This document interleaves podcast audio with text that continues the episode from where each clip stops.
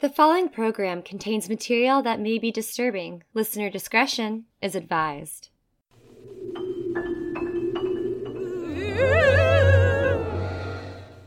Welcome to Cornel Macabre. I'm Katie Adkins. I'm Kelly Reed. And we're going to talk about arson. Mm-hmm. Angry arson, because I imagine people who do arson just are just angry. Yeah.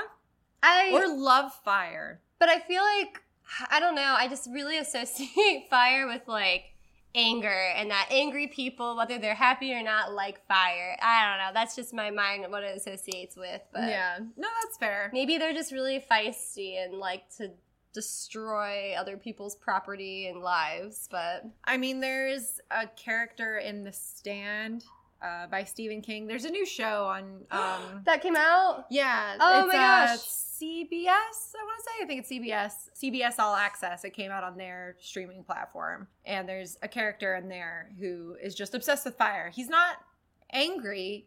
He's just kind of not all together there. And he just loves to look at fires and make fires and touch fires and just be a part of fires. So that one's a another take. Maybe I should have looked into the psychology of arsonists. Yeah, I mean, maybe that's why I get the whole maybe they're not angry thing is literally just because I watched that show recently. I mean, that's fair. I um, I was playing the game The Medium, and I don't know if you played it yet. Mm-mm, not yet. There's some arson. That guy was angry. So okay, yeah. So we're both this, we're both just like, oh, this is what arsonists are like. He was like, I'm gonna murder these people. I'm angry. Arson, mm-hmm. like, was kind of with that. Yeah, um, he was pretty straightforward. I am really enjoying that game so far. By the way, if any of you haven't checked out the game The Medium, it's just a very like interactive storytelling. You know, mm-hmm. you just like play through a story. I can't really say it has like a lot of like you don't like. fight things or anything like that. Like, it's like little puzzle solving to get from room to room, and sometimes there's a skin demon that you have to hide from. Oh, that's fun. Yeah. So is it like Amnesia in that sense, where you have to just no. hide? No, no, no. It's more like, uh, think like Hitman without the guns. You stealth through. Oh. And you do have some, like, power, but I'm not gonna lie, I feel like I'm almost done with this game and you don't use it that often, so. Okay. I also saw this other creepy game. Sorry, we keep getting sidetracked, but I have. We like creepy games. We're talking about creepy games. I have to talk about it. So my friend sent me this one. You have to, like, go explore this hotel and figure out the secrets that lie inside of it, but literally the whole time you're being stalked by a serial killer. And the way that he appears is just, like, he pops around a corner and he's just, like, you know, smiling at you like, hey, what's going on? What you doing? You know, and then you have to, like, look through keyholes uh, to, like, find stuff. And yeah. um, you have to lure him over to specific places so that you can get to another one. He's there the whole time, and you have to simultaneously figure out the secrets of the hotel. So um, what inspired me to pick arson this time around was, well, I played The Medium, and there was a guy who committed arson, and I just thought maybe that could be an interesting topic. Nothing super uh, thought-provoking. um, You're just like, this is it. I'm like, this is it. People, I was like, I bet there's a lot of weird crimes related to arson. Yeah. So mine is kind of long. Okay, good, because mine's kind of short. Okay, so if you wanted to do what we did last time, even though I picked the topic, if you want to go first. Uh, sure.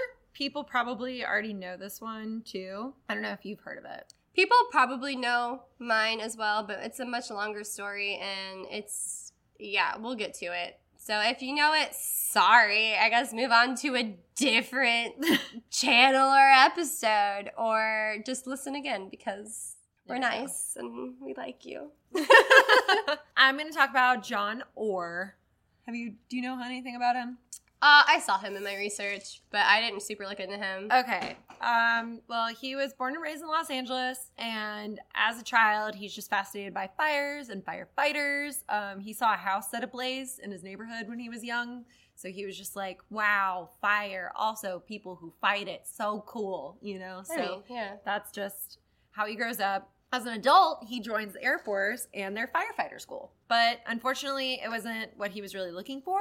And on top of that, while he's in the military, he's just decided, fuck authority.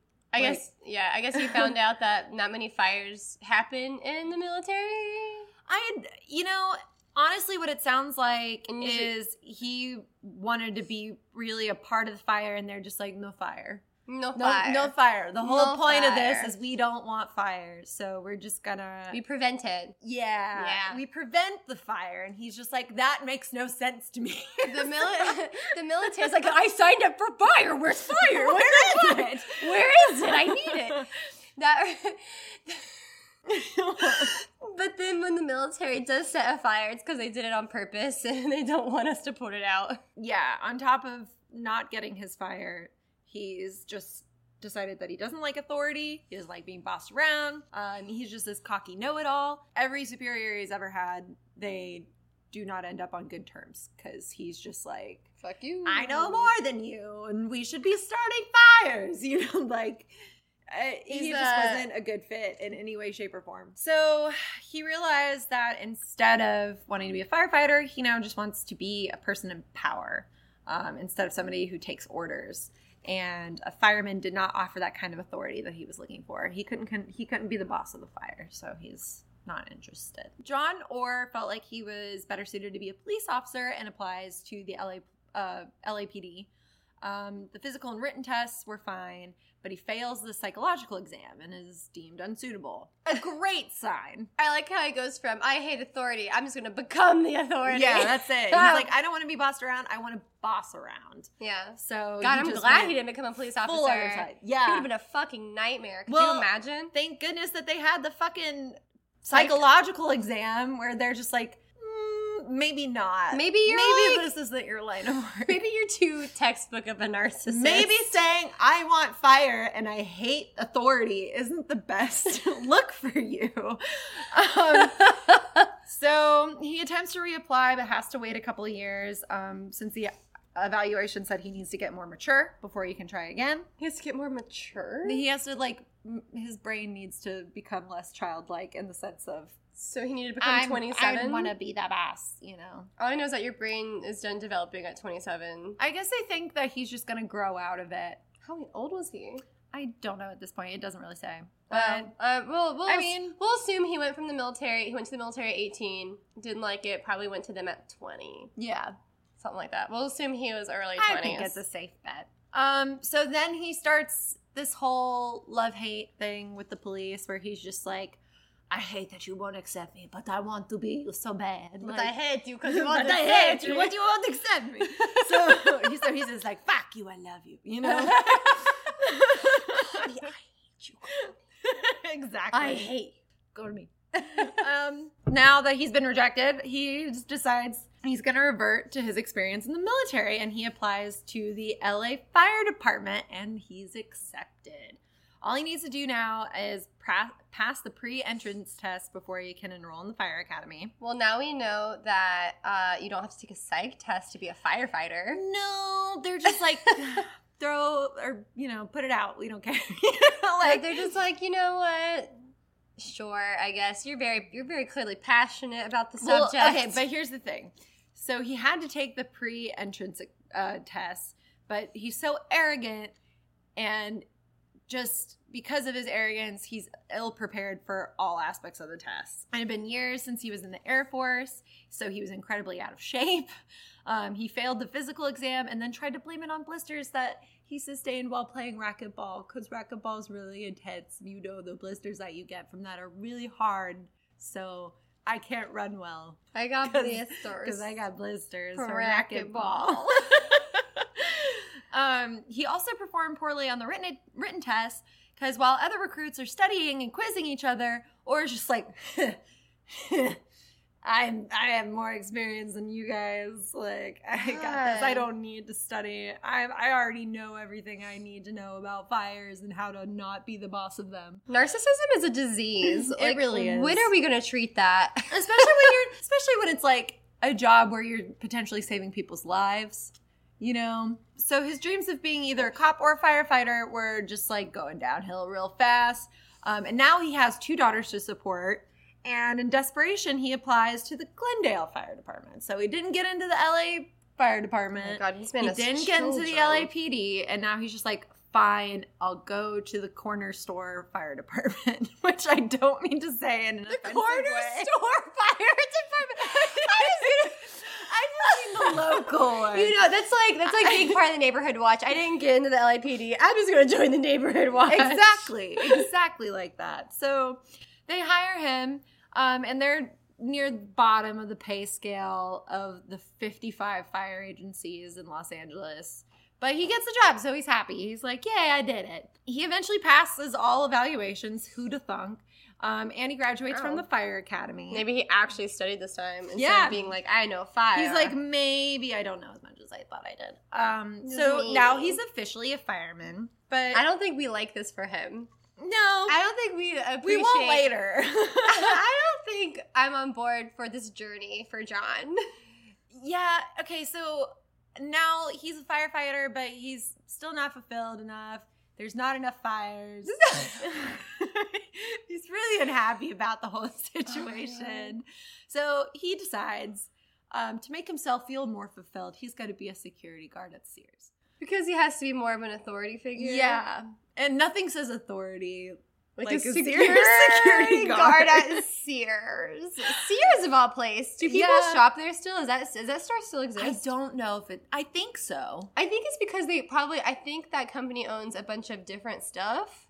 Yeah, they they do a lot, and I think that's the only reason why that store is still in business. Definitely not for the clothes. So he was hyper vigilant about his job. He would carry guns. He grew a mustache to look more like a cop. Because that's what cops do. Maybe they that's why. He, maybe that's why he let himself go. He was like, they didn't like me because I was too fit to be a cop. Yeah. So I really gotta let this tummy like do its thing. Grow, grow a belly, grow a mustache. Get some donuts. Get some guns in the Sears, so people will really know. Yeah, who's I boss. got I got my gun on my right hip and my donut on the left. I am ready. We are fucking set. Um, so. Most shoplifters just didn't fucking care about his authority whatsoever. They yeah, he's like he's yeah. like the mall cop. He's like, your mustache doesn't mean shit. Like he's at Blart. He's Paul Blart. Paul Blart mall cop. Yeah, that guy. Paul I never Blart, saw yeah. that, but boy, it's yeah. I didn't yeah. need to. I feel like you. I think you probably have a good idea of what it is. Um, so they would just completely disregard him or just didn't care about him. And because of that, it caused physical altercations. He was angered about the lack of respect he was shown. This whole time, he has his fire department job, his Sears job, but he needs something with more authority. What level of authority is this man looking for? Like... He really wants to be the boss so bad. Did he just like walk up to the police station and be like, I have any openings for police chief? Or decides to use his G I Bill and go back to school to gain more knowledge for one of his new professions. Mm-hmm. So he takes criminal justice and fire science classes, which I didn't even know that was a thing. Fire science? That's, That's cool. I, what more is it like? Here are items and the temperatures of which they burn. This is how fire spreads. I have no idea. These are things to prevent fire. Like what? Well, I think the only way to figure this out is to go back to school and take fire science classes. That's that's. I don't see myself doing that. That's the only solution. I don't. I don't see myself doing that. So if you want to, just give me the Cliff Notes. Oh, okay. Yeah, I'll, I'll be fine. I'll Google fire science. I went. I go to the University of Google, and I'm gonna look that up later. So he also, while he's in school, taking his criminal justice and fire science classes, he's like, I also enjoy writing now. I'm a writer. Oh, I thought you meant writing like horses. No, like writing a book. He's artistic now. He's artistic. So he kept his, he kept his job uh, at the Glendale Fire Department while he's taking his classes, and he takes it upon himself to rewrite Fire Patrol Procedure Manual. Procedure manual. Why is that so hard to say? Fire patrol procedural. Yeah, that's yes, a tongue twister. I don't know oh, why, man. It's really hard we to should, say. We should use that as a tongue twister yeah. before we go live.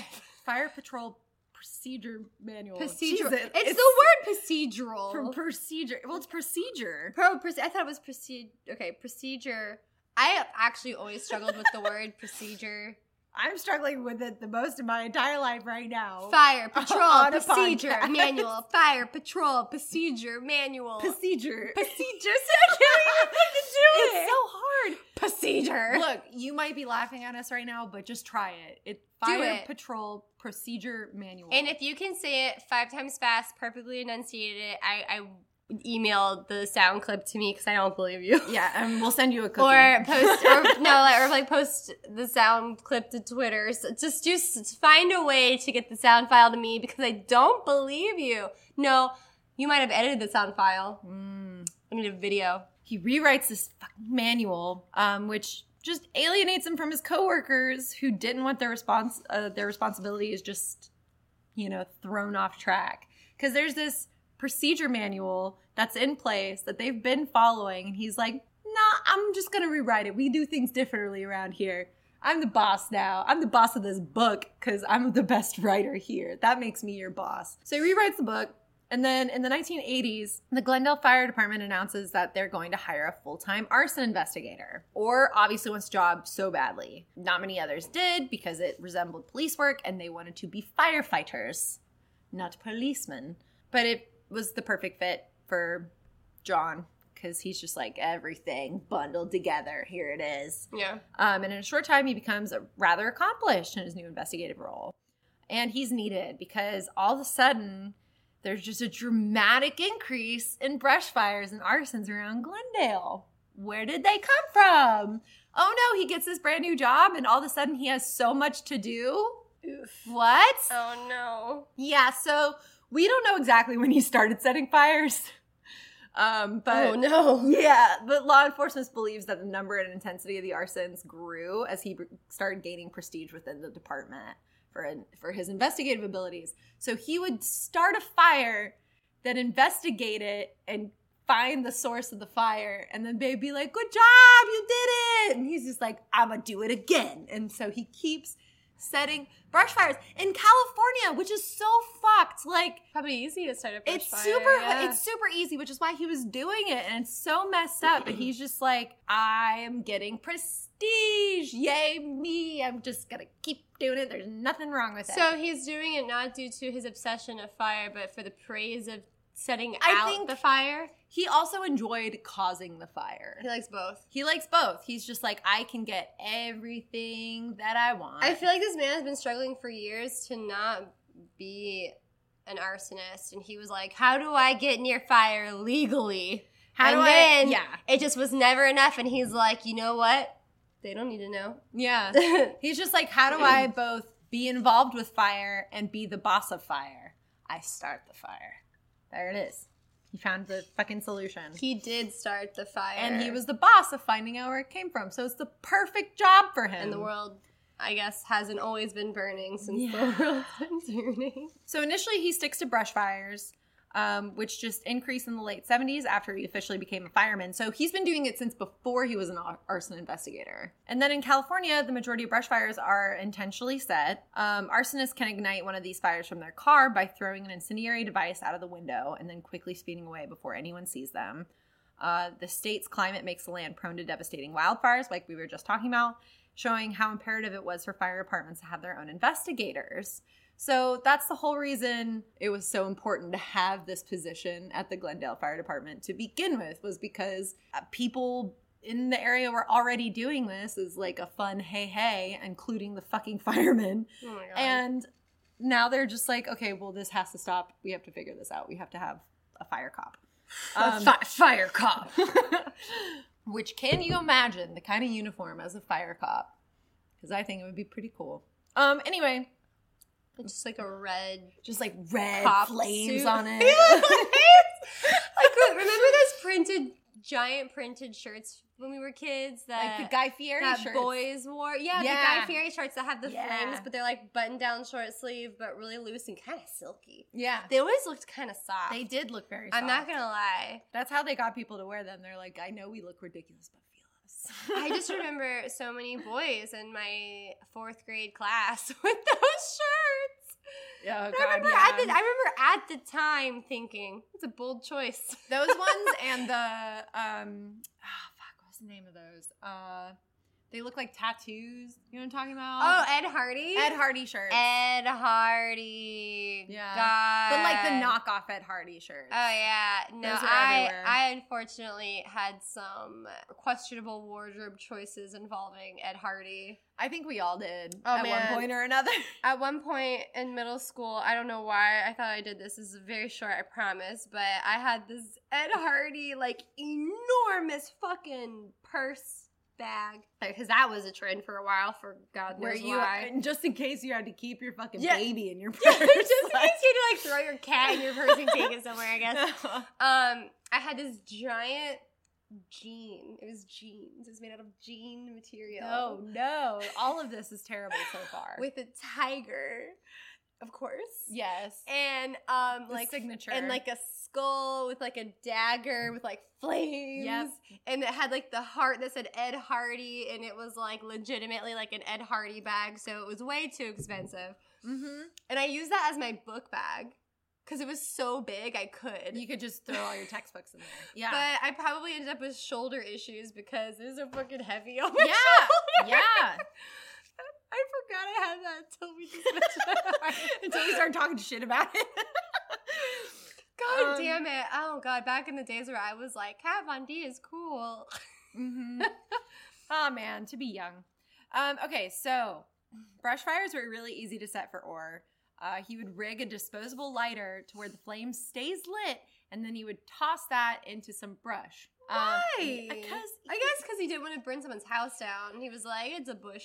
Yeah, uh, so sometimes he would secure matches to a lit cigarette and then attach a quarter on top of it for weight, allowing him to make the throw for, from a greater distance. Then he would drive off and just watch. He enjoyed the companionship of the flames and got an adrenaline rush from the pandemonium created in the aftermath. So he would just drive away far enough and just watch this shit go up in flames.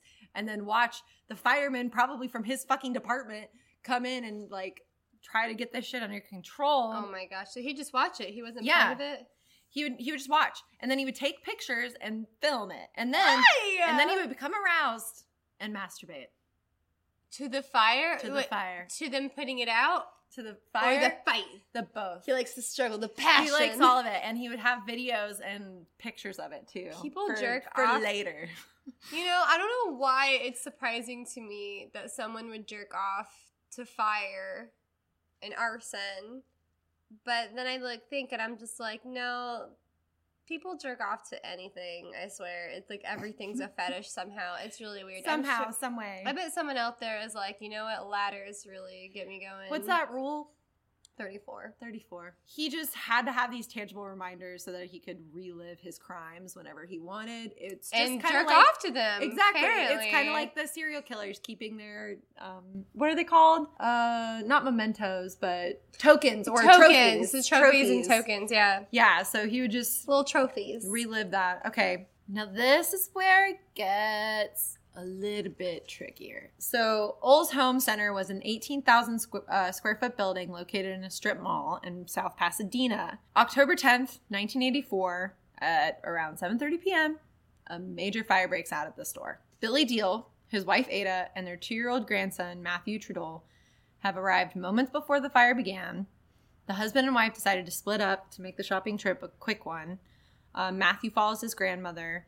And then when the fire broke out, Billy was able to escape, but Ada and Matthew were trapped inside, and they didn't make it out in time. Oh, my God. That's the first time he burned down a building? Yeah.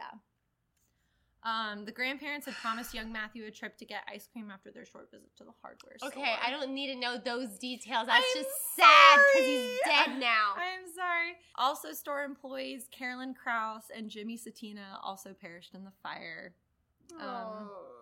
Krause was, Krause was a twenty-six-year-old mother of two, and she had just been visited by her family members who were trying to get keys to put the kids to bed. You're just trying to make me sad. I'm sorry. It just I, I want you to feel this is important, because it's important. Um, I can't believe he did all that just to jerk off. Yeah, and then Satina was a seventeen-year-old high school senior.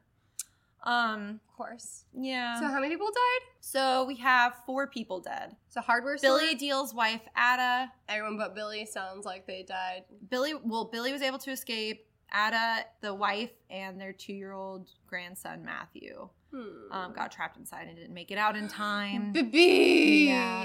Then the store employees, Carolyn Krause and Jimmy Satina, um, also died. So that's four. Oh, my gosh. Um, and here's some pictures. God, that's huge. Yeah, eighteen thousand foot fucking store. So firemen showed up uh, within minutes. John Orr filmed their arrival on scene from his vehicle. He just thought it was like his favorite thing that he found because it had actually caused horrible, horrible, horrible damage. So he was excited that it killed people? That's what it sounds like. He, I think it, I mean, it's just like one of those things that grows and grows and grows. Right, but to the point where, I mean, God, okay, yeah, continue. Yeah, um, and so his like little technique too was to divert um, attention away from one fire. He would just start other ones so that the firemen had to be all over the place. Which, I mean, it should be noted that the firemen knew that there was an arsonist, that it wasn't just like... Yeah. Oh, this is crazy. I mean, it's their job to figure out what started the fire. Yeah. So... You know? Most fires and start in the, the one kitchen. Figuring it out. He's like, here's the source of the fire. Wow, can you believe I found it? And it's just, ah, oh, God. All right. Um, okay, that is very specific cigarette and match wrapped around cloth situation. Yeah. Okay, so... While firemen were fighting the blaze at Ole's, eighteen thousand square foot that we just talked about, there had been a fire just miles away at Albertson's Market. Uh, the investigator at that scene had requested the assistance of one of the better ars- arson investigators in the area, John Orr. They found the point of origin for the fire on a shelf of potato chips. Orr explained the volatility of chips because the oils make them highly combustible, which I guess you learn in fire but science. I was just about to say that. Like, of course, he would know that. He took fire science. Then... After the Albertsons investigator finished his report, he heard the call. Uh, he found it odd that Orr was already at the scene, and he seemed to just be in the right place at the right time. And at this all wasn't times. the and then, yeah, and this wasn't the first time. So they're slowly catching on. Um, the captain in charge of the scene at Ole saw Orr standing outside the store taking pictures. Uh, he wondered if Orr had his equipment in his vehicle so he could help out, but Orr just asked the captain's permission to capture images. So he's not even there. He's like blatantly just like, I want to take pictures of the pretty fire, you know, instead of, hey, I have gear in my car that can help. Nope, not gonna. Shortly after that, there's another fire near Vaughn's Market. So there's three fires in one fucking day. And now they're populated places. Um, the next day, arson investigators from all over Southern California gathered at Olds. They declared the cause as an electrical fire, but that bothers Orr. Because that wasn't the actual cause. Because he wants credit, because he is so fucking smart for pulling this off, because he's just this fire mastermind. He's the boss of the fire. I am learning that arsonists are not very different from serial killers. Yeah, it's, uh, I mean, it's just the, ugh, yeah. So he was incensed when he, when it was determined to be an electrical fire. And he decides he's just going to tell people how upset he is. Um, and he's like, what about this? What about that? This makes it arson. This makes it arson. And it didn't matter what he said, or just wasn't going to get his credit. Because he's just like, but this, this over here represents arson. And this over here represents arson. And he like pointing out all the things that he did. And then people are just like, no, electrical fire. Which mm. is, like, not great. I feel like they did that on purpose just to see what he would do. Yeah, yeah, I think so on like, some level. We're going to specifically say you're wrong just to see how you react because you're hella sus. Yeah, like, like you're being real weird. Like, now, you're like, and it's just like this and this and this. And they're like, no. Electrical fire. Like, that's just how I can picture it at this point. So the arsons continued at an alarming rate. And in nineteen eighty-seven, there's an arson uh, an arson investigators convention in Fresno, which I didn't know that was a thing. There are so many conventions we have to go to when the world opens up again. Yeah. Arson I wonder if convention they still being I mean, one of them. I mean, this is nineteen eighty-seven, so like... Oh, there's gotta be. People you still... You think so? They're just being like, obsessed with fire has been around since humans well, figured out how to make it. Yeah, but I mean, this is like an arson investigators convention, so I oh, feel like... maybe we have to be in the industry. Yeah, maybe it's like an industry-run thing where they're just like, here, come here and learn, you know? Like, they have workshops for certain positions, and I can imagine that... That would make fighting. sense. Um, so during and after the convention, guess what happens? There's several fires! Oh, no! Oh, no! Who could have thunk? Um, and then after the series of fires, authorities were able to recover a fingerprint from a piece of paper used in an incendiary timing device made from a lit cigarette, three matches wrapped in yellow rolled paper and secured by a rubber band. Yep. Just um, like all the other fires. Yeah. Well, well, or some like variation of it, you know. This one seems kind of new because he liked to put a coin on a cigarette with a match attached to it, where the match would eventually, or the cigarette would eventually reach the match. The match would go off, and then it would start the fire. Wait, why is, how, what's the relevance of the coin? The coin is the weight, so he can throw it farther. Mm, that makes sense. Okay. Yeah. So as arsons continued in cities where these conventions were being held, authorities were able to compile a short list of people who were present at all of these. And Orr is on this fucking list, of course. Um, initially, he's cleared when the old technology couldn't come up with a conclusive match because nineteen eighty-seven. Um, in nineteen ninety-one, ah. however, another series of fires, there's a new task force that's developed that's called the Pillow Pyro Task Force. The Pillow Pyro the Task Force. The Pillow Pyro tax, Task Force. Did they think pillows were starting Okay, fires? So the name was in reference to the many fires set in pillow sections of stores. Pillows were often made from highly combustible materials, so he would set the pillows on fire. Um, investigators kept a tight eye on Orr. They were finally able to get a match on the fingerprint by using enhanced technology and cross-referencing with any Los Angeles County law enforcement applicant. So since he had applied to be a police officer, they were able to get that fingerprint matched, finally. With surveillance on Orr, investigators were able to gather some critical evidence. He was seen buying the items made to make his timing device. Uh, the most damning thing was that he was a vehement non-smoker, observed buying the same cigarettes recovered in the devices that had been used to set these fires. He should have started a, the habit of smoking. Yep. He's like, I don't smoke, but I'm going to buy cigarettes. Wait, I don't smoke, but I'm obsessed with fire? Like, that gives you an excuse to hang out with a lighter every day, multiple times a day. Mm-hmm, I don't know. Mm-hmm. I guess he only likes the big ones. The big boys. Anyway, it gave the grand jury the evidence that they needed to hand out an indictment, and by the end of nineteen ninety-one, John Orr was behind bars. Oh, yeah. Is yeah. he still alive? Uh, or is the story not in there? Okay, well, there's, like, little fun facts that I want to tell you about. I'm, I won't go into all of this stuff because there's more that he does. While he's in custody, investigators are able to find, like, even more evidence that he's the fucking pyromaniac, one of which is a novel written by Orr that's called Points of Origin. And the story centered around a fireman named Aaron Stiles, who just happened to be a serial arsonist that got sexual thrills from his acts. Aaron Stiles? Yeah, Aaron Stiles. Amazing. Yeah, and apparently um, the name Aaron Stiles was an anagram for I Set L A Arson. I'm actually impressed someone figured that out. The novel is a fiction story. His manuscript included details that were very similar to all the arsons that were currently being investigated. This is a fucking dipshit, yeah. Yeah, so they're able to kind of explain this away. They're just like, okay, yeah, I mean, a firefighter would use his own experiences. But the problem for Orr is that he had sent many queries to literary agents to prove to be more crucial to investigators than his manuscript. Thorough explanation of what happened and how. And then most dam- most damaging of all was one letter where he specifically talked about on ongoing arson investigations and also previous ar- arsons that the Pi- Pillow Pyro Task Force wasn't even aware of yet. Uh, in nineteen ninety-two, he's convicted three counts of arson, um, and he received a sentence of thirty years. Um, he's considered one of the worst arsonists of all time, and that is the story of John the Pillow Pyro Orr. I like how you said that um, he's considered one of the worst arsonists, and how my brain, I interpreted that as he was just bad at arson, not oh. that he was really devastating with arson. No, he was he was bad as in, like, not a good time. Okay, so uh, I don't know about you, but growing up, I didn't know any arsonists, but um, it was a trend, at least in middle school and early high school for me, so that's going to be, like, two thousand. To two thousand seven. Like, kids were really obsessed with being considered like a pyro, like a pyromaniac mm-hmm. kind of a thing.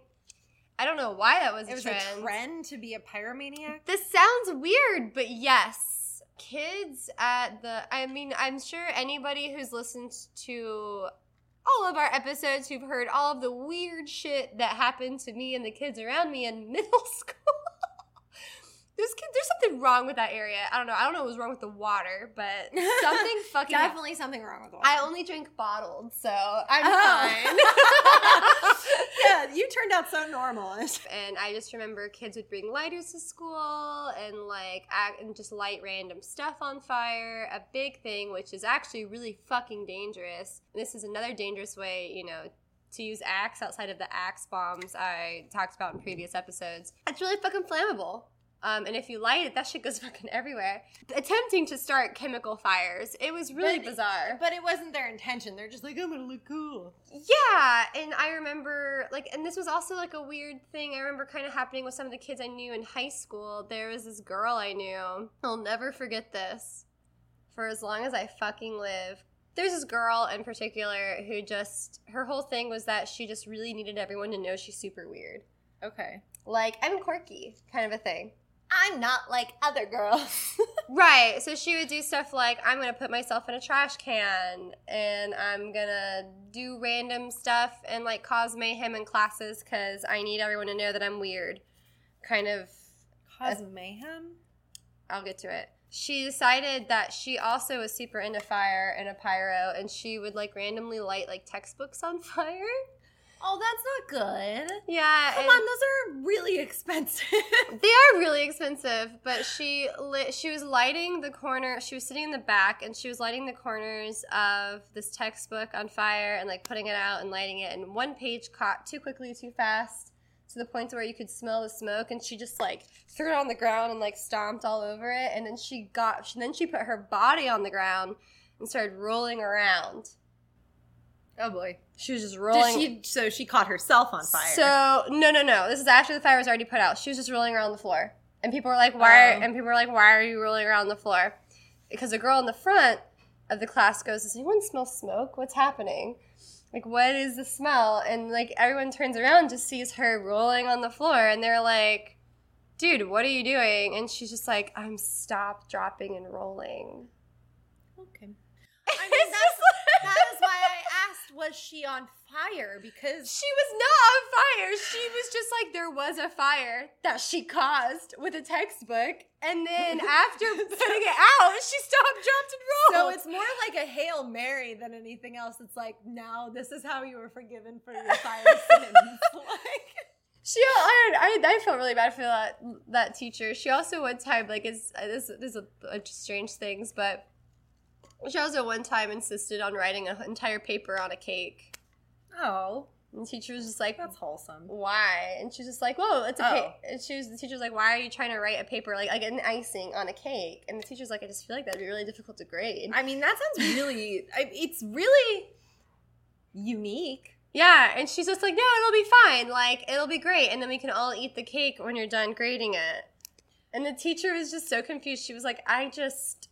I just feel like I gotta I, say no. Okay, I do really want to know this person though. So, so off we're gonna, topic we're arson stuff. Off, yeah. I just wanted to bring up the weird the fact that she set a textbook on fire in class and then rolled on the floor. It's just the main takeaway I wanted from this. Yeah. I did not know this, and I feel super dumb. I did not know that David Berkowitz, the son of Sam, was an arsonist. Not only was he an arsonist. Wait, who is He started this? a bajillion... Okay, so Son of Sam, he's a serial killer from the seventies, so he's part of the classics. Okay, okay. He's part of the classic serial killers. Yeah, I'm sure, because it sounds familiar, but I probably just haven't heard it in a while. For a while, like, he terrorized New York, and it was very obvious that he was targeting women with long brown hair to the point where there was a spike in women cutting their hair and dyeing it blonde. Or just not going outside. Yeah. And it was a whole a whole big thing. That would be my first go-to. It would be like, all right, we're done with this. Not that attached to my hair. So was he the son of someone named Sam? No, or? no, and we will get to that. Okay. I'm trying to figure out where to start. I'm just going to start from the beginning because we're just going to talk about David Berkowitz and how he became the son of Sam, and also how the fact that I didn't know he was a fucking arsonist. He wasn't just an arsonist. He started like a, like a billion fires. But the part that everyone so, remembers yeah. is being a serial killer. But the arsonry is actually what got him caught as a serial killer. This is This is the thing. It is like... But he didn't kill people with fire. He shot them with a gun. But that's the thing is, like, I don't know what it is, but there's... It's something about, like, chaos just going hand in hand where, like, it's just not enough, it's not enough, and not enough. Gotta kill someone. I guess we'll mention he was traumatized by the death of his adoptive mother who died from cancer in nineteen sixty-seven. He's just kind of been a loner his whole life and always been like, it's me against the world. Uh, I'm a unattractive man, white man, and I just... wish people understood and liked me or something. I don't know. That's the vibe I get. But in nineteen seventy-one, he joined the Army and served for three years, where he distinguished himself as a talented marksman. Like, no one else was like, you're a talented marksman. He was like, I'm, like, I'm the greatest I'm marksman in the world. I'm a talented marksman. In nineteen seventy-four, he returned to New York and worked as a security guard. So I'm seeing some parallels here. Um, okay. Wait, are they the same fucking person? No, no, no. Your guy was, what, in the eighties? Yes. This is the seventies. Okay. Role model. Oh, yeah. He was like, Son of Sam, that guy's great. But his mental condition began to just severely deteriorate in nineteen seventy-five. Um, it's, that's basically when he started going kind of nutso, and people were like, we really don't understand you and what you're going through, and we're just going to avoid you because you're just kind of – you're all over the place. You're right a now. Scary person. And you're scary because we don't understand you. And this is way before, like, mental health, anyone cared about it. Mm-hmm. But he actually was later diagnosed as a paranoid schizophrenic. Okay. Is kind of the deal. Because the reason why he killed people is insane. But feeling isolated from the world is right when he started having, like, I guess, schizophrenic break. Because usually dudes have those later in life than girls. Girls usually have them, like, right after puberty if you're schizophrenic. But for men, it'll be, like, when you're an adult. Well, that's... Yeah, so... That's lovely. Yeah, so men who, ha- who are schizophrenic, like, sometimes won't... None of it will hit you. You could be fifty, and it'll hit you all of a sudden. Or in your mid-twenties or whatever. Mm. Um, so he start. He became an arsonist and set hundreds... hundreds of fires in New York City and was never arrested for it. Never caught, never suspected. Okay, that's that's what I was going to ask. Like, he wasn't arrested because nobody figured it out. No one could figure it out, right? No one figured out who was causing this because I guess arson just wasn't a popular crime in New York City. fourteen hundred. Oh, my gosh. And so many fires. fourteen hundred. So you don't really ever, whenever you look him up, you just see all the stuff about the serial killing. You don't see anything, like the arson is like so slightly mentioned. That's crazy because, you know, it's,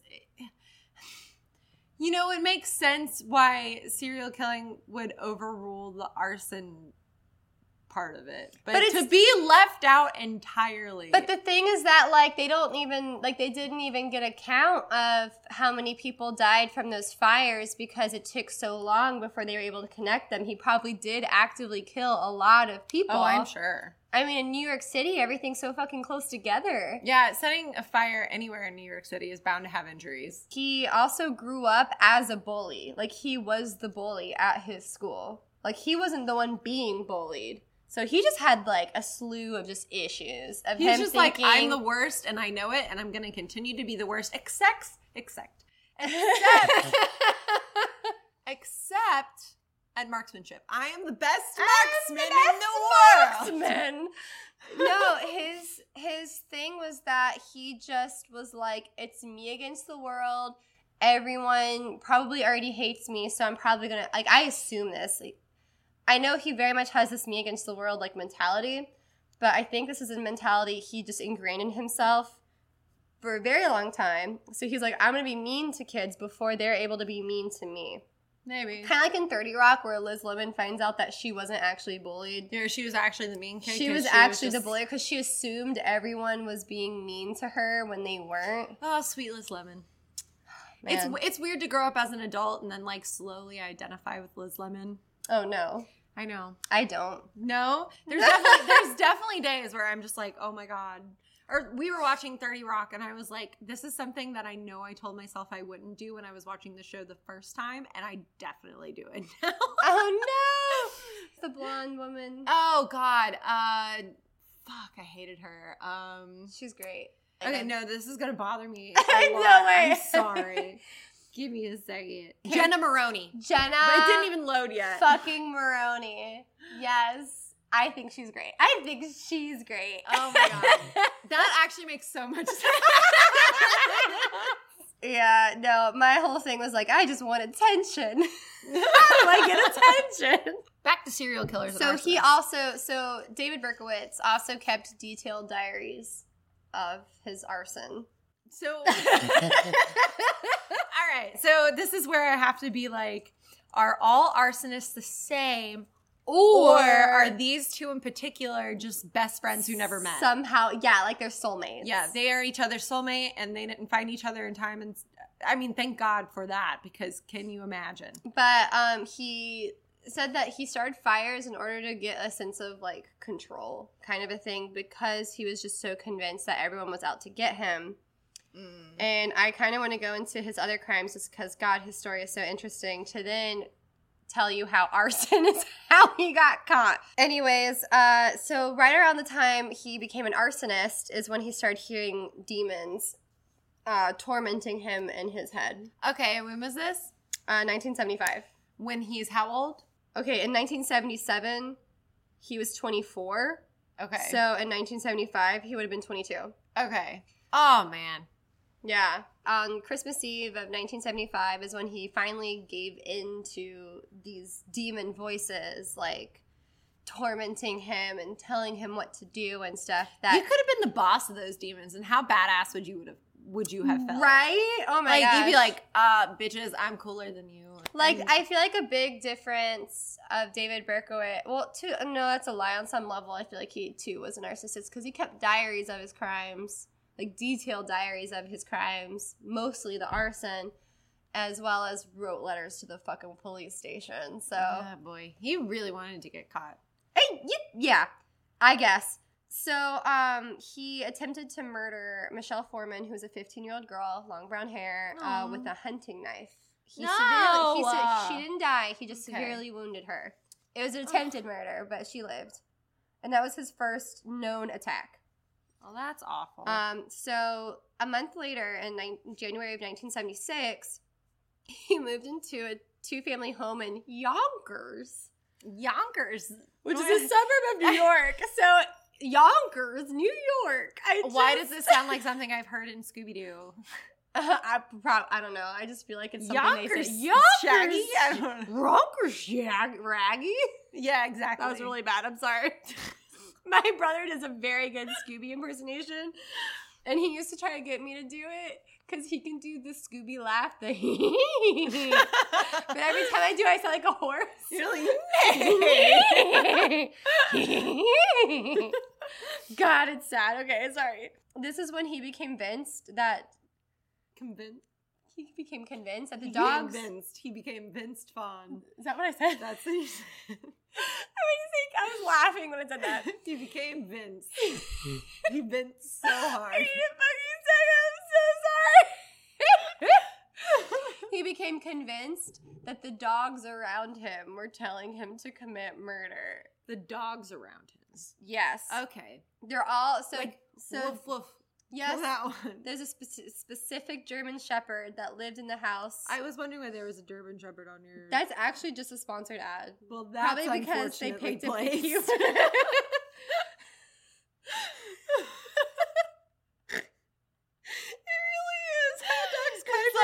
The demons told me to commit murder. Picture of an adorable hellhound. Just no, no, literally. This is unfortunate. It's one of those ads that pick, picks up, like, it's set to pick up keywords from articles to place the ad there. Yeah. And it just it was They're really They're just like, German Shepherd, great, got it. I'm going to put it right here. It literally says, Berkowitz became convinced that the German Shepherd that lived in the house and the other neighborhood dogs were possessed by demons who ordered him to murder attractive young women, which I guess to him, attractive young women were specifically women with long brown hair. Yeah. Um, one of the neighborhood, and to dogs, apparently. One of the neighborhood dogs was actually shot during this time, probably by Berkowitz. No one really knew. Oh. And then he started to see his neighbors as demons. And then there's this ad for a German Shepherd. It says, "How dogs cry for help. Three warning signs your dog is crying for help." It's oh just boy. really sad. I just said it. That's right there. So in April of nineteen seventy-six, Berkowitz moved in an apartment house in Yonkers, so he just moved to a different place in Yonkers, but his new home also had dogs. And this is where his neighbor, retiree, so he's this old guy, named Sam Carr, who had a black Labrador retriever. God, I cannot fucking speak. No, you had it. Black Labrador retriever. You did. Labrador. Labrador. A Labrador. Labrador. Labrador retriever. You, you have to say it real cute. Oh, Jimmy's mom. What the hell? I accidentally sound like Carl. You gonna finish that croissant? Oh my God. Did you not watch Jimmy Neutron? I don't know why. It's Carl about, Weezer. I was really oh. wondering what Carl you were talking about. My brain was Jimmy's just like, mom. Oh no. You should not have let me drink whiskey. Apparently not. Oh my God. Jimmy's mom. I'm sorry. Oh my God. So the black Labrador retriever. Mm. I can't fucking do this. I'm so sorry. That's a lot. Name's Harvey. Uh, oh, okay. So Samuel, his neighbor. So Sam Carr, Sam Carr. Is, is David Berkowitz's neighbor. Okay. And he's an old man. He's retired. Old right. man retired. With a really pretty With a black, black Labrador. Labrador retriever. His name is Harvey. Unrelated, but I just needed y'all to know that's the dog's name. And Berkowitz believed that this dog begged him, pleaded with him to kill people. Like, he's like this dog in particular. Like, please, please, please. Harvey the dog was like, I need you to fucking kill everyone. He's because like, and he's human. Like, no, no, I can't. That's evil. I could never. I could never do that. And the dog is like, nah, dude. No, my human named me Harvey, and I must have revenge. Yeah. And so then he also started seeing Sam Carr, the owner of the dog, as a powerful demon, and was referring to him when he later calls himself Son of Sam. Oh. So, um, so son of a demon. Right, so that's April. So July that year, Berkowitz quit his job as a security guard. He's like, I'm done. Early the next morning, he walked up to a parked car in the Bronx where two young women were talking and fired five bullets from his forty-four revolver into the vehicle. Mm. eighteen-year-old Donna Loria was killed instantly, and her friend Jody Valenti was wounded but survived. Why is it always got to be women? Because that's what the demon dogs were telling him to kill. Uh, well, I know, but it seems like... Probably because he grew up as the school fucking bully and convinced everyone hated him, but was still like... a horny man who was just mad women didn't want to fuck him. I don't know. Oh, man, these men got to get over their genitalia bullshit. It's it's really bizarre. There is how somewhere much... somewhere there is a woman that will fuck you. I promise. You could you could just go to a fucking sex worker. Like, you'll be fine. I mean, that too. But I mean, even if you're looking for love, there's somebody for everybody. I guarantee you, she's there. Yeah, you're just not, you're looking You're for, just, you gave up way too fast. You're looking for love in all the wrong places. You're young. You were only twenty-two. And even then, the answer is not to kill. Don't kill. No, not kill. Don't do that. It's the, it's the worst solution. So, if uh, anything, it gets you laid less. It get, yes, much less. So, uh, well, fucking depending on the goddamn serial oh, killer. That, yeah. Yeah, actually, Jesus. Motherfucker.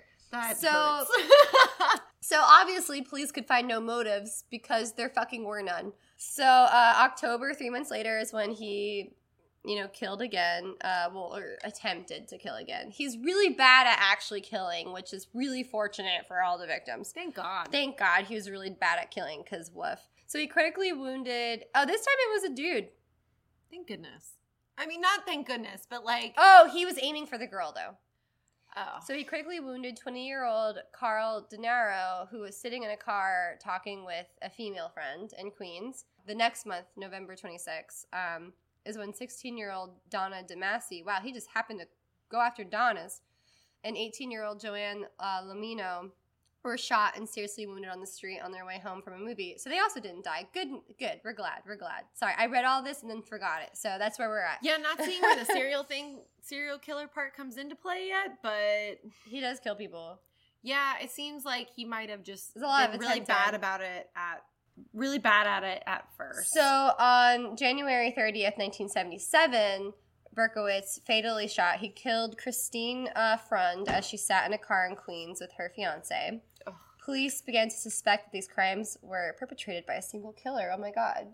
It took a whole year. I, you know, sometimes it takes them longer. But a few bullets. Like, look at the Golden State Killer.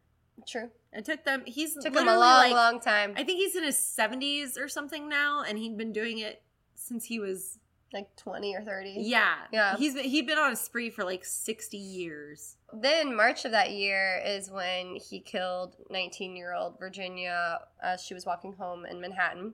The bullet was found intact, and it matched a bullet found at the scene of Berkowitz's first murder. So that's when they were able to link the bullets and be like, oh, these might be the same. One of these things is just like the other. Exactly. So the New York police announced that a serial killer was on the loose, known to be a white male in his twenties, because the survivors were able to give a description right. of what he looked like.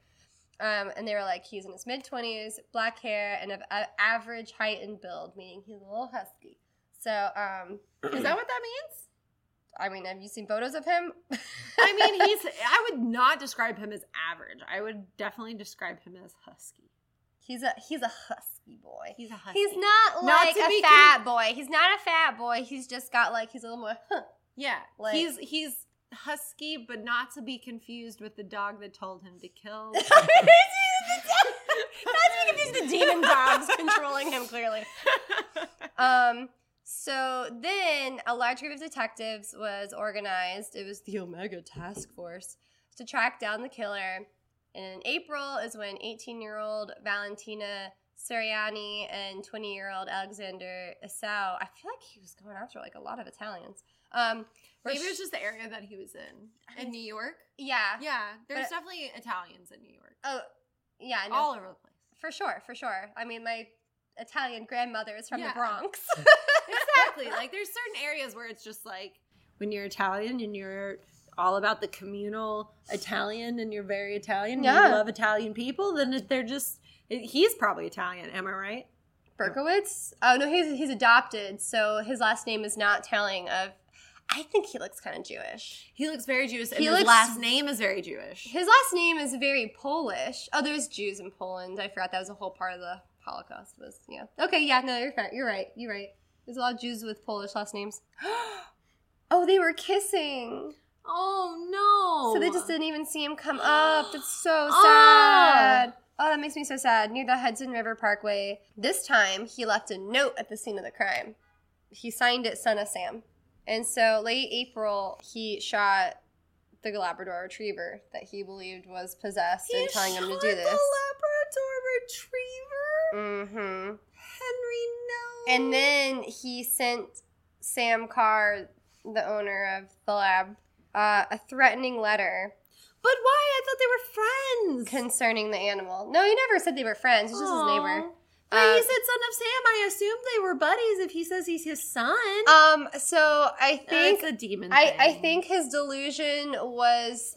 I think he wrote things as Son of Sam so he could not take responsibility for his actions. He was like, it wasn't me.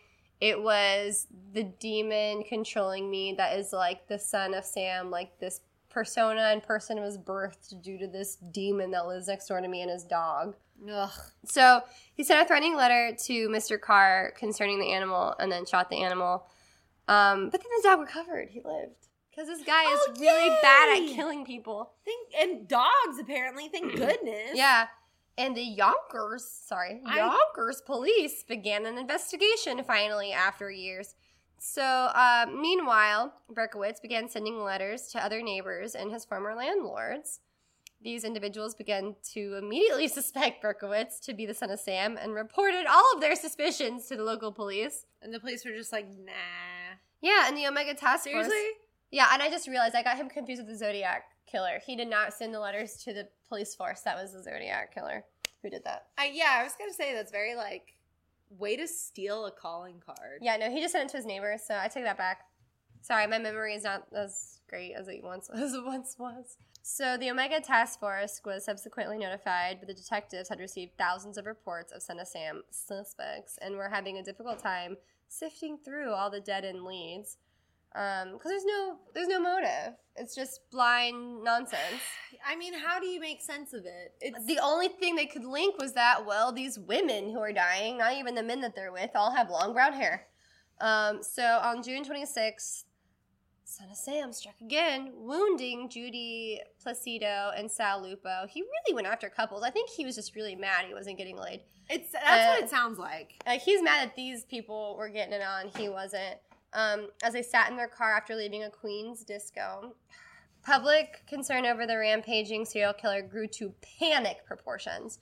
And New York nightclubs and restaurants just saw a dramatic drop in business. That's when women started cutting their hair and dyeing it. And a blistering heat wave and a twenty-five hour blackout in mid-July only increased the tension of people thinking, like, oh, it's related to this somehow. People were just going nuts over it. Mm-hmm. And so on July thirty-first of nineteen seventy-seven, he shot a young couple kissing in a parked car in Brooklyn. That sucks. So twenty-year-old Stacy Moskowitz was fatally wounded, and her boyfriend Bobby lost his left eye, but they survived. I hope they got married and had beautiful children and a wonderful life. I hope so, too, honestly. And they adopted a dog, and he lived very happy, too. And was never shot. It was never shot. So a few days later after that, a major break in the case came when an eyewitness came forward to report that she had seen a man with what looked like a gun minutes before the shots were fired in Brooklyn. Her information led to the first police sketch of David Berkowitz. More important, she reminded investigators that two police officers had been writing parking tickets on her street that night. A search of tickets issued eventually turned up Berkowitz's car. And I also want to mention this. So the fire department and police were also investigating the arsons, having no idea that they were connected in any fucking way. Because I mean, he was because he was still lighting places on fire. Here's the he thing. was still lighting buildings on fire. He's either really, really good at covering his tracks, or the police are not that great at connecting dots, or there just aren't dots to follow. Like, in my mind, I obviously don't understand the mind of a, a cop or a serial killer. But so then anything's, anything's possible. So finally, the Yonkers police investigated Berkowitz after he escalated a harassment campaign against one of his neighbors. Convinced that he was the son of Sam, they informed the Omega Task Force of their findings. The Omega detectives finally put two and two together, together and he was arrested. Okay, so what was this thing that escalated? Well, we're going to hop into the other article that says what the fuck happened, because history dot com just didn't want to give us that info, I fucking guess. They're probably just like, this is way too much for a podcast. This is a lot. They were like, this is a lot. So officials were not looking for Berkowitz for his fire-starting habits. They were too busy searching for Son of Sam. But a few days, so a few days prior to his arrest, Berkowitz started a fire outside of his neighbor, Craig Glassman's door. So he had another issue with his neighbor, Craig Glassman. Him and neighbors just are... He's convinced them and their dogs are possessed and telling him to kill people. Like, he's got beef. So, um, he's got beef. He's got he's, demon beef. He's got demon beef. He started a fire outside of his neighbor, Craig Glassman's door, and then the son of Sam, Berkowitz, wrote in a letter that Glassman belonged to a cult, and this cult made Berkowitz kill six people and injure seven others. I'm sorry, repeat that? Okay, so the son of Sam had wrote in a letter that Glassman belonged to a cult. His neighbor. His neighbor, Glassman, belonged to a cult. Okay, all right. The cult made Berkowitz kill six people and injure seven others, which which but this is a cult that he's not a part of. It's not a real cult. They, it doesn't exist. He made it up. It's not a real cult. But I'm just trying to understand his thought process. A cult that he doesn't belong to forced him to do something. Yes. But it's also a cult that doesn't exist. Yes, and he's also saying that dogs possessed by demons also tell, told him to kill people. Okay. There's a lot. There's a lot happening with this guy. Okay. He started a fire, but he placed bullets near the door in hopes that the bullets would catch on fire and cause an explosion and blow up his neighbor's home. Okay. However, the fire did not burn hot enough to ignite the ammo because he didn't take fire science. Yeah, he doesn't know how fire science works. He doesn't works. know how fire science I, works. Quickly, out of curiosity, I gotta see how many fires this fucking or around two thousand. So he so he beats Berkowitz by a couple hundred. So the fire, no one died. The fire was put out. Everything was yeah. good. The ammo did not light and He's explode. He's not a fire scientist. Glassman immediately was like, yeah, so I think Berkowitz did this because he's fucking weird.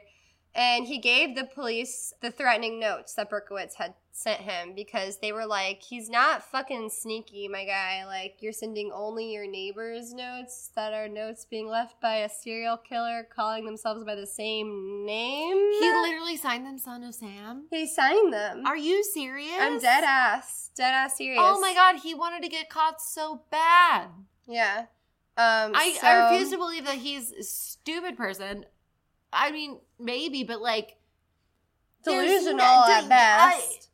I, or he just legitimately thought he would never get caught. There's a cockiness that comes to killers. There's I don't de- know. There's, that's, that's definitely it. But it also could be the same, like, um, like idea behind the John Orr case where he's just like, I'm not getting my credit.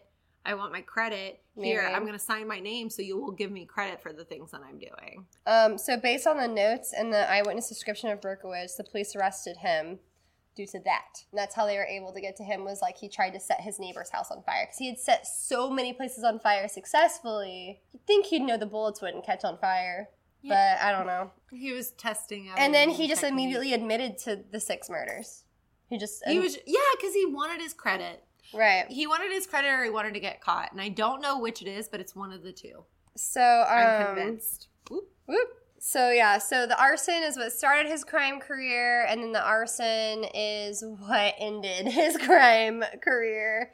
Yeah. He super excitedly, he gleefully admitted to being the Son of Sam. He was so excited to he admit was like, Finally, that he was tell, Son of Sam. Let me tell you um, all the things that I've done. Yeah, and on his person, when he was arrested, he had a semi-automatic rifle on him, and he explained that he was on his way to commit another murder.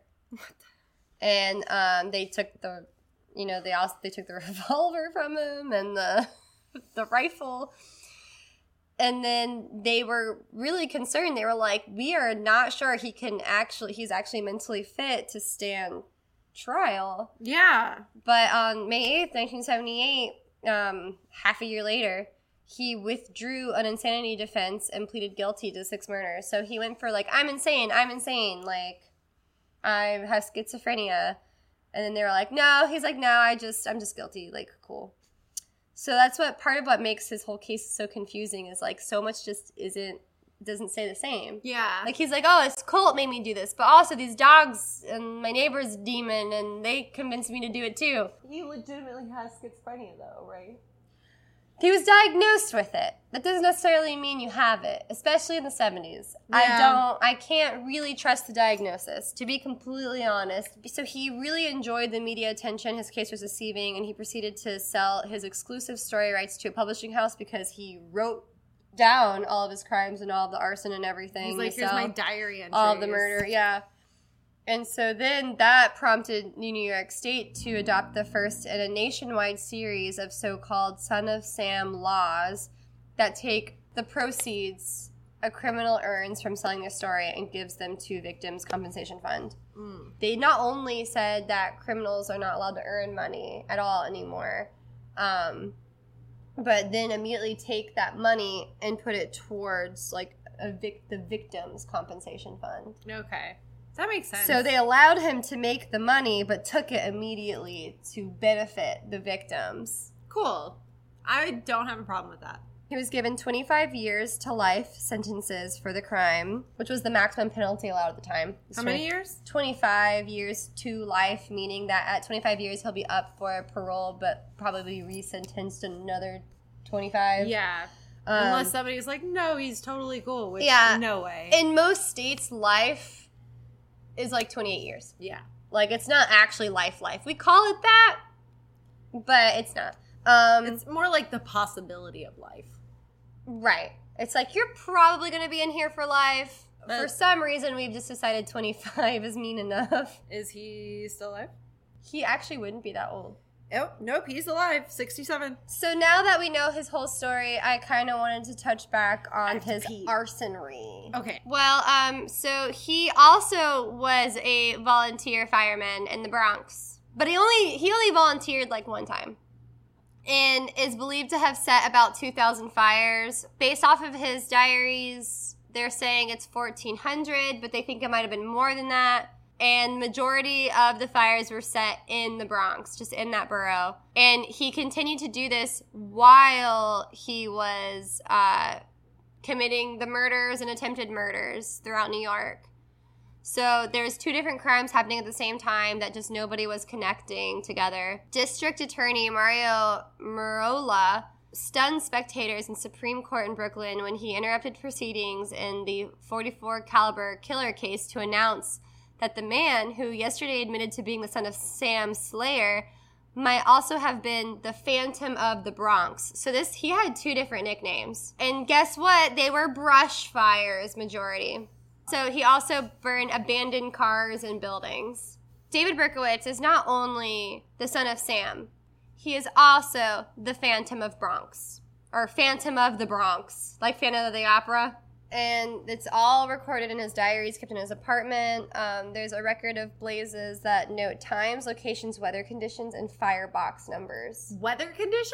Yeah, in case like it rained or something, something that would keep the fire from going. Or, like, if it was really hot and dry, like, it would set, you know, it'd be a harder, like, a harsher fire. Mm-hmm. Um, also, if there's a lot of wind, it'll pick up the fire because... Yeah. Um, so he recorded this shit. Yeah, so he recorded all, like, the weather conditions, everything. Um, some are near the spots where he would kill his victims. Like, he'd set a fire and then go, like, down the street and then shoot somebody. Wow. And they just weren't connecting the two. So it was, like, his foreplay.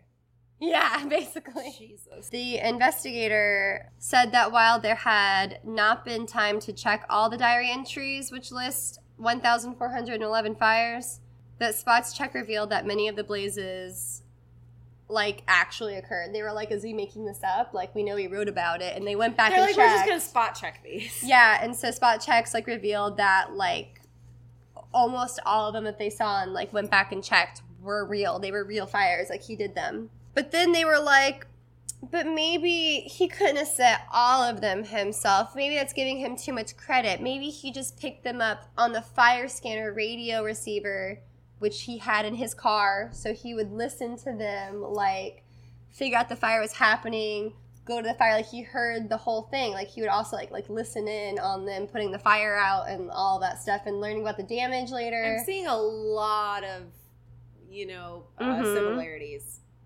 So at the time of his arrest, everything was such chaos and mayhem because, you know, he was obviously being tried as a serial killer that they were like, wait, but we got to add this arsonry too. But I guess we've decided the arsonry, like, isn't as important for some fucking reason because... I guess because it didn't kill people?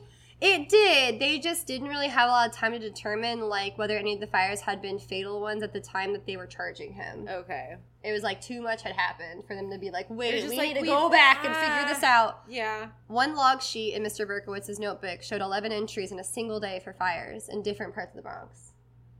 Wait, um, how many? eleven entries uh, for fires. Another shows a fire in the Bronx at ten thirty p.m. on April sixteenth, and then five hours later, he murdered Valentina Suriani. Um, July third, his ber- his diary showed two fires only half hour apart from each other on the corner of Bayshore Parkway and Bay thirteenth Street in Bensonhurst. And then nearby is the spot where Stacy Moskowitz was shot. So there's just, like, a lot of evidence, like, pointing towards him being... Phantom of the Bronx, which is the dumbest nickname. I thought Son of Sam was weird, but Phantom of the Bronx, oh my god. I, you cannot, like, because the Phantom of the Opera is somewhat sexy. You can't call anybody the Phantom of something unless it's kind of in a good kind way. Of sexy. Yeah, unless it's kind of sexy. And there's nothing sexy about killing people and setting fires. I'm sorry. The Phantom frequently phoned the fire department about arson fires and identified himself by that name. He he named himself that because he would phone the fire department and be like, hey, there's this fire. The Phantom of the Bronx. Hey, the Phantom senses the gods. The Phantom. Yeah, right. I'm the Phantom of the Bronx. Bye. X O X O. Phantom Bronx. Or Bronx Phantom. Yeah, so Mister Merola said that he had not revealed the possible fire connection before because he was concerned about destroying the careful mechanism that had been worked out to accommodate Mister Berkowitz's guilty pleas. Mm. They're worried somehow the two cases would, I don't know. Fuck with each other. Fuck with each other, yeah. And we didn't want to upset the possibility of him taking those pleas to admitting that he had killed six people, because it's just kind of like, at that point, well, they put him away and the fire stopped. Like, cool. Good. Yeah. We don't need to add all Good this. job, guys. We don't want to add all this extra stuff to the case, because we don't want him to be like, oh, but I'm not guilty to that, and like start this whole other thing. Yeah. So he was like, Like, so, let's not put this off. So let's I think just... that's why when when we hear about David Berkowitz and Son of Sam, we don't hear about the two thousand fucking fires he started, is because it wasn't part of his trial. Yeah. Just the murders were. And the murders is what he was convicted for. But he has notebooks and just diaries just about his obsession with fire like, I as love well. fire. So David Berkowitz, Son of Sam, I had no fucking clue, was a serial arsonist as well as a serial killer. They don't have a body count for the arsonists because they didn't do a full investigation. Mm. They they made the connection, and the fire department and the police officers were like, well, I guess we know that. Close that book. Close Yay that book. Us. They're like, we we did it. We're Good just, job, team. He's already, he's already going to go to prison for life for murdering people. We'll just let this go. Yeah. But yeah, there's so, but you're right, there's a lot of uh, similarities. similarities, like the diaries and him, like, like he, he did one time volunteer, but he only did the one time. Yeah. And they found that on file where they're like, oh, he like actively volunteered. I wonder if one followed of. the other. I genuinely think that would be, because they were around the same age. Right, but David was arrested and sentenced to life in prison in nineteen seventy-seven. Didn't you say your guy was caught in nineteen eighty-seven? Oh, yeah. But they're, like, the same age. Yeah, so but I guess he was older.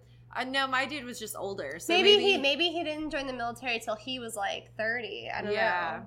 I mean, he was definitely an older – I mean, he was older by – So your he probably was, just started okay, his fires if later. If your guy life. was seventy-one, if John Orr was seventy-one, and David Berkowitz is, is sixty-seven, that means they are – Four years apart? Seven, yeah. Eight, nine, ten. Yeah. They were four years apart because I can do math. What's up, guys? nineteen seventy-seven, if David Berkowitz was twenty-four, that means John Orr was twenty-eight in nineteen seventy-seven. So that means he actually didn't do a lot of what he did until his thirties. Yeah. He did his later in life. We assume he already he had two dollars. He already two dollars. He had two, he had do- two whole dollars. He had two whole do- dollars. No, he had two daughters by the time that he was like trying to find a career for himself. So he did his later in life and just got caught later. Yeah. So they were around the same age, but John Orr got caught later and probably started later.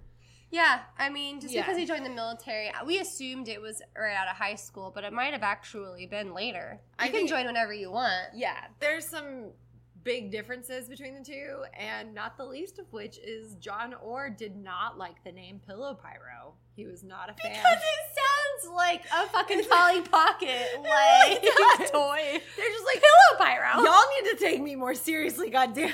Well, he didn't take he didn't take advice from David Berkowitz and make his own nickname. Yeah, yeah. But that's that's what he should have done if he wanted a cool name. You gotta name yourself. But he also didn't get caught as fast, so maybe.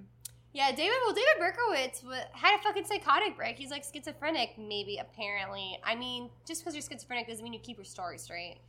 Maybe he believed all the demons were in a cult. Maybe he believed all the people, all of his neighbors were part of a cult, and that's why they were possessed by demons. There's just like a maybe lot of fucking everybody reasons. Got a demon dog with their sign up. Everyone got a fucking demon demon dog when they joined the cult.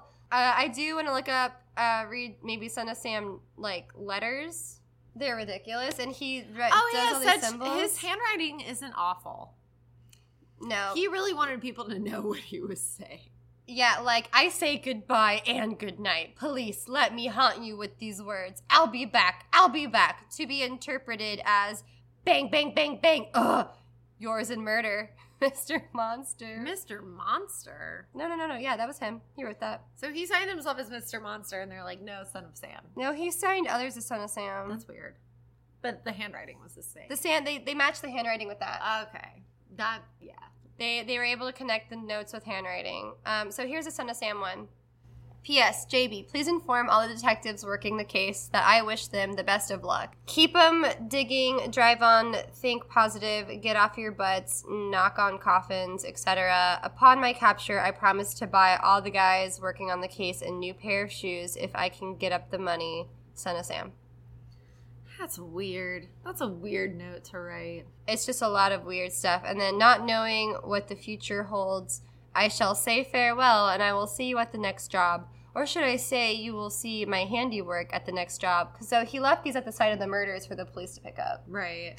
Um, remember, Miss Loria, thank you. In their blood and from the gutter, Sam's Sam's creation, forty-four, which was the gun of forty-four caliber. Here are some names to help you along. Forward them to the inspector for use by N C I C. The Duke of Death, the Wicked King Wicker, the twenty-two Disciples of Hell, John Wheaties, Rapist and Stuff. What? Oh, Rapist and Suffocator of Young Girls. P S. P B, please inform all the detectives working the slings to remain. Like, it doesn't, like, they're all, don't fucking make sense. Like, they're all just crazy shit. He signed a lot of these as Sam's creation. Hmm. So I'm trying to figure out how that evolved to Son of Sam. I mean, it looked like there was one that was Son of Sam, but... I think there was one, they were like this, there was one that was Son of Sam. He, it looked like he was switching it up. Like, this one actively says Son of Sam. Yeah. And that's the one that stuck. But he signed them as, like, various stuff. Various different things. He's like, whatever you guys pick. I love to hunt, prowling the streets, looking for fair game, tasty meat. The women of Queens are the prettiest of all. I must be the water they drink. I live for the hum, my life blood for Papa. Mister Borelli, sir, I don't want to kill any more. No, sir, no more, but I must honor thy father. I want to make love to the world. I want people I don't belong on earth. Return me to yahoos. Like, he's insane. To the people of Queens, I love you, and I want to wish all of you a happy Easter. Oh, my God. May God bless you in this life and in the next and for now. Okay. All right. Yeah. Crazy boy confirmed. Yeah. He's just, and he keeps writing this, like, symbol. It looks like, um, it's a combination of, like, the symbol, like the male symbol, the female symbol. The Christian cross. The Christian cross, an S for Sam, and just, like, a... A crisscross. X, a crisscross of arrows. Yeah. He's all confused. I think that's all we got on arson. Yeah, that's all I got. I could bring up the story about how I burned all the skin off of my hand, but that was on a stove and not a fire, so I'm not going to bring up that. Yeah. Another time. All right, well, thank you guys so much for listening. This has been uh, not angry arsons, just um, arousing arsons. Yeah, aroused arsons. Aroused arsons. That's really what it is. Jesus. Like, keep it in your pants, guys. I know, it's been a huge And push. In your stoves and in your fireplaces. I know. A lot of my story was just about how a man killed a bunch of people and attempted to kill people with a gun. But the arson. But then also arson. but, the, but then also arson. But the thing about it was that this story, in my opinion, is so interesting. And I had no idea Son of Sam was an arsonist that I just had to tell it. I feel like I told it in the wrong order probably, but it is what it is. I mean, it was it was definitely covered by the arson category. So. There would be more details about it online if they had actually included it in the trial. Yeah. So thank you guys, and keep it creepy. Keep it creepy. Wow, wow, wow. Music by freestockmusic dot com. For blog posts showing visuals for each episode, you can find our blog at C O T M podcast dot com. If you'd like to help support us and receive discounts and loyalty rewards, become a patron at patreon.com slash coronlemacabre. We record every episode live Wednesdays at nine p.m. Eastern Standard Time on twitch.tv slash the Tiger Wizard. If you can't find us on your favorite podcast app or site, please let us know and we'll fix that. Be sure to follow us on Twitter and Instagram for updates on episodes, blog posts, and special events. And don't forget, keep it creepy.